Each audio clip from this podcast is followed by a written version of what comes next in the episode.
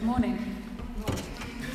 So today I'm going to look at something that Steve Summerall, some of you would have been here when he came last time he preached last year as well, that he spoke about on the last day of the senior pastors retreat that he organised for Vineyard. And I'm really grateful to him for his notes because he did the talk and I said, send me your notes. I said to Andrew, I'm going to do um, Steve's talk at the next, the next time I preach. And he said, not if I do it first. But, ladies and gentlemen, I'm here to say that it was my turn first. It was a great talk. And Steve gave me some books and stuff that he thought might help me understand the subject. And that subject is interior freedom. Before I start, I'm just going to pray. so, let's start by looking at some Bible verses. The Spirit of the Sovereign Lord is upon me. He's anointed me to bring good news to the poor, sent me to proclaim that captives will be released, the blind will see, the oppressed will be set free. He is so rich in kindness and grace that he purchased our freedom with the blood of his Son and forgave our sins. And you will know the truth, and the truth will set you free. The next slide. For the Lord is the Spirit, and wherever the Spirit of the Lord is, there is freedom. So Christ has truly set us free. Now make sure you stay free and don't get tied up again in slavery And the Bible has, and we go, woo! Because that's really exciting, people. The Bible has quite a lot to say about freedom. And it was actually the defining um, event in the Old Testament, was the Exodus, which is taken the Israelites taken from slavery and freedom. And we know that Christianity is a message of freedom and of liberation. God's ongoing invitation to all of us is to live in a place of deeper and deeper freedom. Not just exterior freedom, but interior freedom. I think sometimes when we think of the word freedom, we, we think that it applies to our exterior physical freedoms. We're free to worship in the UK. We're free to choose which religion we follow. We're supposed to have free speech. But I think even more importantly, when we know Jesus and are invited into a place of interior freedom, and that's freedom from cares, from stresses, from unhealthy desires and attachments that can hold us back from fully experiencing the abundant life that Jesus promises us and that He died for. So many of the contemplative exercises that we learned about on the retreat were put together by a guy called Ignatius of Loyola. He was a guy who was born into minor nobility in Spain. He was a, a bit of a rake. He dreamed of being a famous knight. Um, he framed his life around the tales of uh, knights of Camelot. Um, he's described as strutting about with his cape slinging open to reveal his tight-fitting hose and boots. I should have dressed up. A sword and dagger at his waist. He was a fancy dresser, a womanizer, sensitive to insult, and a rough, punkish swordsman who used his privileged status to escape prosecution for violent crimes. Have you guys ever seen Blackadder? He reminds me of Lord Flashheart, and um, I thought you might like to see this.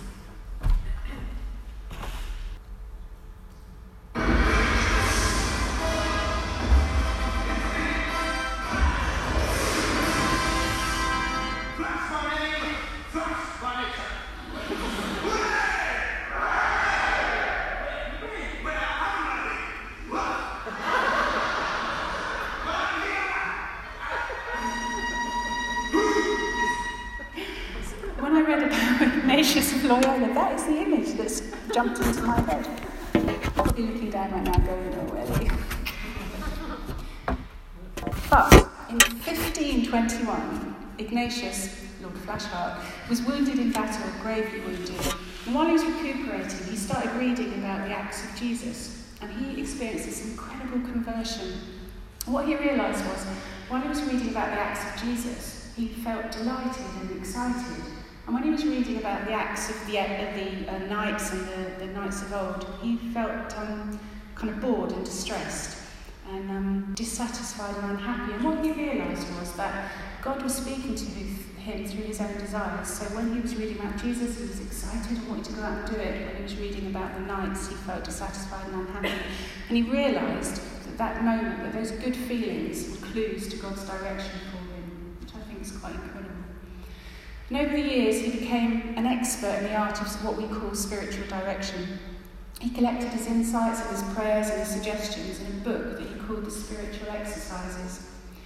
One of the most influential books on the spiritual life that was ever written. People still use it today. Very, very um, well used in the contemplative traditions. And with a small group of friends, he founded the Jesuits, that you may have heard of. So, in his spiritual exercises, this idea of interior freedom is a pivotal concept. In fact, the basic goal of these spiritual exercises is to, and I quote, lead a person to a true spiritual freedom. So I'm going to read this from First Principle and Foundation by David Fleming. The goal of our life, and as you read it and as I read it, just let, don't just let it be something that passes you by. Let these words really go from head to heart and listen properly. The goal of our life is to live with God forever. God who loves us gave us life. Our own response of love allows God's life to flow into us without limit. All the things in this world are gifts from God presented to us so we can know God more easily and make a return of love more readily. As a result, we appreciate and use all these gifts of God insofar as they help us develop as loving persons. But if any of these gifts become the centre of our lives, they displace God and so hinder our growth towards our goal. In everyday life, then, we must hold ourselves in balance before all of these created gifts, insofar as we have a choice and are not bound by some obligation. We should not fix our desires on health or sickness, wealth or poverty, success or failure, a long life or a short one. For everything has the potential of calling forth in us a deeper response to our life in God. Our only desire and our one choice should be this I want and choose what better leads to the deepening of God's life in me. Now that sounds great, but actually to me it sounds impossible. And it is impossible for me to truly lay down everything I love and desire in my own strength. I need help to even get to the idea of what that might look like, let alone achieve a small part of it.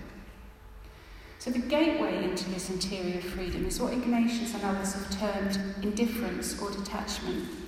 And when we think of indifference, we think of it as not caring, not giving a monkey's, having a lack of passion. But it doesn't mean that at all. Indifference means that we hold God's gifts lightly, embracing them or letting them go, depending on how they help or hinder us from becoming the people that God would have us be. For Ignatius, indifference is the path to freedom the freedom to say yes to God and His invitations, and to say no to those things that would draw us away from Him or hinder us from saying yes to Him. The ultimate example of that, I think, is Jesus in the Garden of Gethsemane. And the Bible says that Jesus became greatly distressed, deeply troubled. He told them, My soul is crushed to the point of grief, the, with grief to the point of death. And I don't think Jesus was prone to exaggeration, so it must have been bad. He struggled and pleaded with God to find some other way to bring us back into union with Him, pleading, Abba, Father, everything is possible for you. Please take this cup of suffering away from me. But eventually, eventually, he came to the place of saying, Yet, I want your will to be done, not mine. Jesus chose to accept his Father's will, and he was in a place of total surrender, even though it cost him dearly.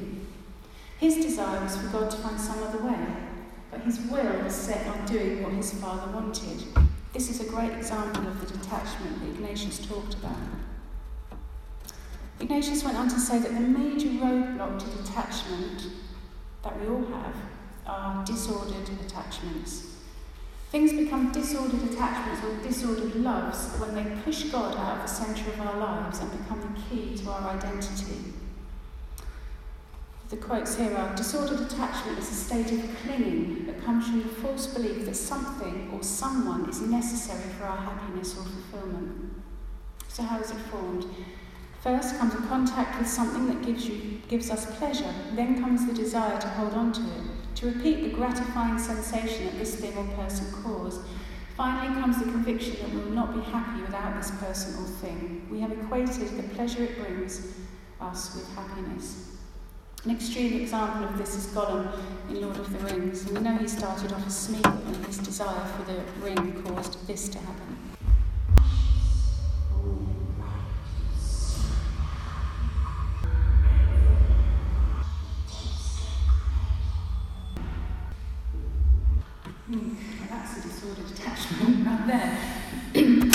Its outward appearance is a graphic example of how things can become disordered attachment. Now, for most of us, ours aren't quite that obvious, but I know that for most, if not all, we're all holding on to things as tightly as Gollum held on to that ring. And our disordered attachments turn us into puppets. They're the strings that give the puppeteer, whoever or whatever that is, power to control us. Indifference severs those strings and helps us realise we're not puppets. We are alive. We're real boys and girls. Now we're also free to be and become who God has created us to be in Jesus. As Pinocchio sang when he became a real boy, God no strings me down. Should have done it worship now. Yeah, next time. So what might some of our attachments be? We can look at clues by asking ourselves some questions. What consumes my thoughts and plans? What holds my allegiance? Who or what tells me who I am? What gives me security and comfort? What makes me feel whole and complete? Who or what meets my deepest needs? And what is the core desire we're seeking to fulfill with these disordered attachments? Is it attention? Is it affection? Is it control? Security? That's quite a big one. Belonging? Significance? Power? Let's look at some examples. The need to be in control. The need to be right the need to be liked, the need to rescue, help, or serve others, the need to be understood and appreciated, the need to be perfect to do it right, the need to be comfortable, the need to be healthy, the need to be esteemed or thought of well by others, the need to be happy, the need to be pain free, the need to be comforted, the need for financial security now and in the future. One of the essential conditions of interior freedom is the ability to live in the present moment. And then there's another quote here there's something very liberating in this understanding of the grace of the present moment. Even if the whole of our past has been a disaster, even if our future seems like a dead end, now we can establish communion with God through an act of faith, trust, and abandonment. And that was Philippe Jacques, who's the uh, author of a quite a small book called Interior Freedom which I recommend to you.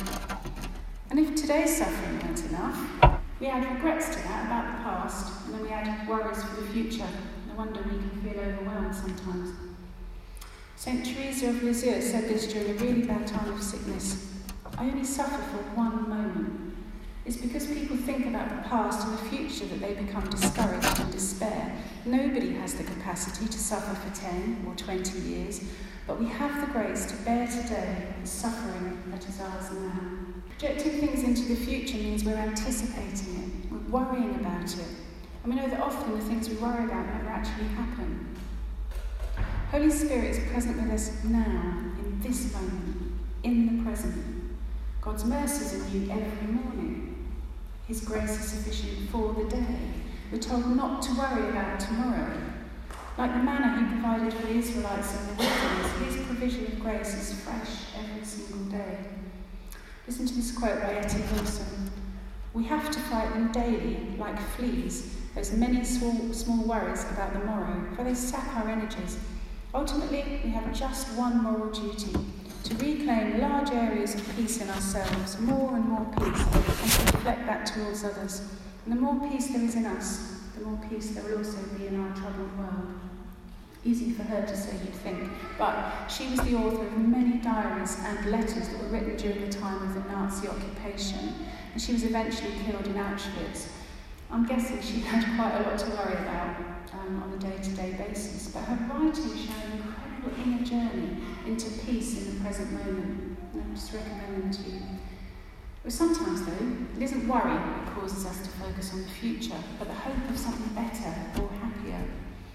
And when I do a talk, I really like to find a personal um, uh, testimony of what Father has done in my life in the area which I'm talking about. However, this time I'm confessing that I'm absolutely useless at staying in the present moment. I live in the future in my head, not worrying about things, but the opposite actually, more usually thinking about all the new, exciting things, um, that things to do to avoid my pain in the present moment. I look forward to life becoming better, more settled, more bearable, more joyful, more peaceful, with less problems. That the nirvana of life on a beach in an eternal sunshine with waiters bringing me cocktails an unlimited supply of books within my reach on my sunbed. That's pure escapism. And I actually texted a friend this week saying, life should be one long holiday in the sun, in my humble opinion. So, part of my growing in God is to learn to live and sit in the painful times and experiences with Him, allowing Him to speak His truths into, into the present and helping me to see things from His perspective and not rushing off to this imaginary future in my head where all is sunny and bright.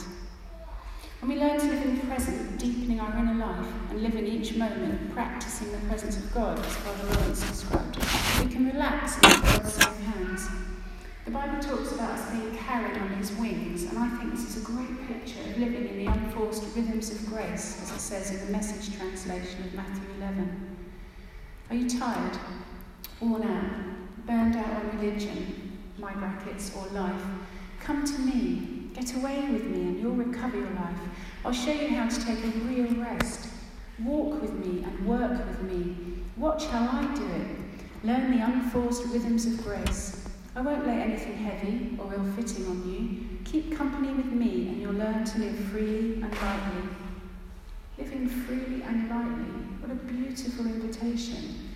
Freedom from disordered attachments, from the things that take our focus off Jesus and everything he offers us freedom from heavy yokes and burdens that if we carry too long, if we carry too much in regret for the past or fear for the future. The truth is, though, we can't free ourselves from these things. To be free from these is really an act of grace. Let's look at Mark 10. It's the story of um, the rich young ruler who raced up to Jesus. Ran, knelt before him, and said, Good teacher, what must I do to attain eternal life? And Jesus just said, the law. Don't commit murder, don't commit adultery, don't steal, don't give false testimony, don't cheat, on your father and mother. And the young man was so excited. I've done all these things, I've done these things since I was a boy. In brackets, go you. I've done all so excited. Then it says, Jesus looked at him carefully. And I think Jesus was saying right into that guy's heart and loved him. And then he said, You're lacking one thing, just, just this one tiny thing. Go and sell what you own and give your money to the poor. Then you'll have treasure in heaven, and follow me. But the man was dismayed. He couldn't do it, and he went away saddened. It says, because he had many possessions. That young man's possessions were his disordered attachment. I think he loved Jesus and really wanted to follow him, he wasn't able to give up all that he had. His stuff was more important to him than Jesus was. But the great thing is that Jesus still loved him. He loved him in his weakness. Wealth was never the problem, it was just his attachment to it. So in my life, I bounce back and forth between wanting to be the person who buys the field because the pearl of great price is in it, and the person who is the rich young person who loves my stuff more. Too much to properly follow Jesus, too much to be able genuinely and heartfeltly offer him everything kids, grandkids, house, everything, reputation. I ping back and forth, but I do know that even in my weak, weakest times, Jesus still loves me. I'm secure in that knowledge, and He'll help me to grow into someone who cares more about Him and His plans than my own plans and my stuff. Once we become aware of disordered attachments, we can respond with, oh my gosh, that's too hard, and walk away, like the young guy did. Or we can say, God, thank you for showing me this. Show me, please help me change. So, how do we begin to even enter into this freedom? I think that to fully accept God's love for us, we need to embrace our humanity, our, our, our weaknesses, our limitations, our frailties, our lack of capacity to change in our own strength. Contemplative writer Joyce Rupp wrote, I used to think if we can just get rid of these things I don't like about myself, then life will run smoothly. I'll feel a lot better about myself. She goes on, Now I think differently about my flaws. I see how being fully human is a paradox. Growing and becoming more of a person whose life resembles the values of Jesus is essential. At the same time, my flaws are some of my greatest treasures like grains of sand in oyster shells that grate and irritate to become pearls, that give me the opportunity to continue to grow and change. Acceptance of ourselves and what is true of us in our lives is a foundational practice if we're to experience interior freedom. We need to learn to love and accept ourselves all the while asking God to help us in our weaknesses and conform us into the image of Jesus. And God's realistic. His grace doesn't work in a land of make believe. His grace works in real, specific, actual, concrete arenas of our lives. He loves the person we are now, the person we've always been, not the cleaned up, perfect version that religion would have us be. Remember, he loved a rich young ruler, even with his lust for riches. Jesus spent time with the real people of his world, people like us. He shunned the religious hypocrites and hung out with um, humanity, warts and all. I once heard someone say that God can't look on sin, and I figured Jesus must walk around with his eyes shut, and he must have had a blindfold on when he was walking around the earth. Once in church, during a time my father was releasing me from performance and striving and fear and legalism, I was sitting in my seat. Um, this was well, many years ago now, sitting in my seat, head in my hands, doing my lowly worm impression. I'm sorry, I'm sorry, I'm sorry, I'm sorry, I'm sorry for some thought or deed um, that I saw as a huge issue. Obviously, now I can't remember what it was. But I saw it as a huge issue. I thought it was a blockage to my relationship with God. But he spoke really clearly to me then and he said, Your sin is not connected to me.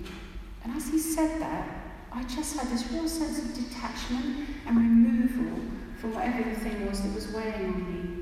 My relationship with, God has not changed one iota by those times when I fell short of his glory, which is what my weaknesses are. I am safe and secure in God's arms, and nothing, nothing, nothing will ever change that. Do I fall short of His glory? Yes, but now it's my love for Him and my family that causes me to want to be changed. Not His fear, not fear of His anger or His disappointment anymore, which is what it used to be. God's grace can be blocked in our lives if we fail to admit and even embrace the fact that we're weak, we have defects, and some not so good habits in our lives. We try to hide these things from ourselves, from God, and others because we're ashamed. The fact that God's kindness leads to repentance should allow us to be kind and gentle with ourselves. We can be our own worst critics. How many times do we hear, oh, I shouldn't have done that, I got that wrong, I'm rubbish, I'm stupid, I must do better, try harder, be more holy. What a horrible trap we fall into. There's absolutely no way we can change ourselves. We can change our behaviour, but that's just an outward manifestation. It's not at heart level. Self discipline is important, but I think it should be just used as a stepping stone towards complete freedom, towards metanoia. That word is translated repentance in the Bible. It means the changing of our minds and our direction towards God's best for us, back towards our original design, our true selves. During worship last week, I saw a picture, of something like this. How is our behaviour modified? And I just saw quite clearly um, this list. I'm going to just repeat some of this for the benefit of the tape. Um, this list, us, authority figure, enemy, how is our behaviour modified by these? Shame, criticism, embarrassment, belittling, control and manipulation, fear based thinking, self effort, law and religion, emotional blackmail. You must, you should, you have to. That's the things that we hear when people try and either as children, we're in school, from some religious teachers, from the world. That's what we will modify your behaviour by these things. How does God modify our behaviour? How does He bring us to repentance, to metanoia, to change of heart? Just one word kindness. That's it. And I absolutely love that. So we must be as kind to ourselves as God is towards us. Teresa of Avila wrote, Learn to sit amongst the weeds of our life with God as gardener, not the self. Now, weeds can be tricky little suckers, as I'm sure you know.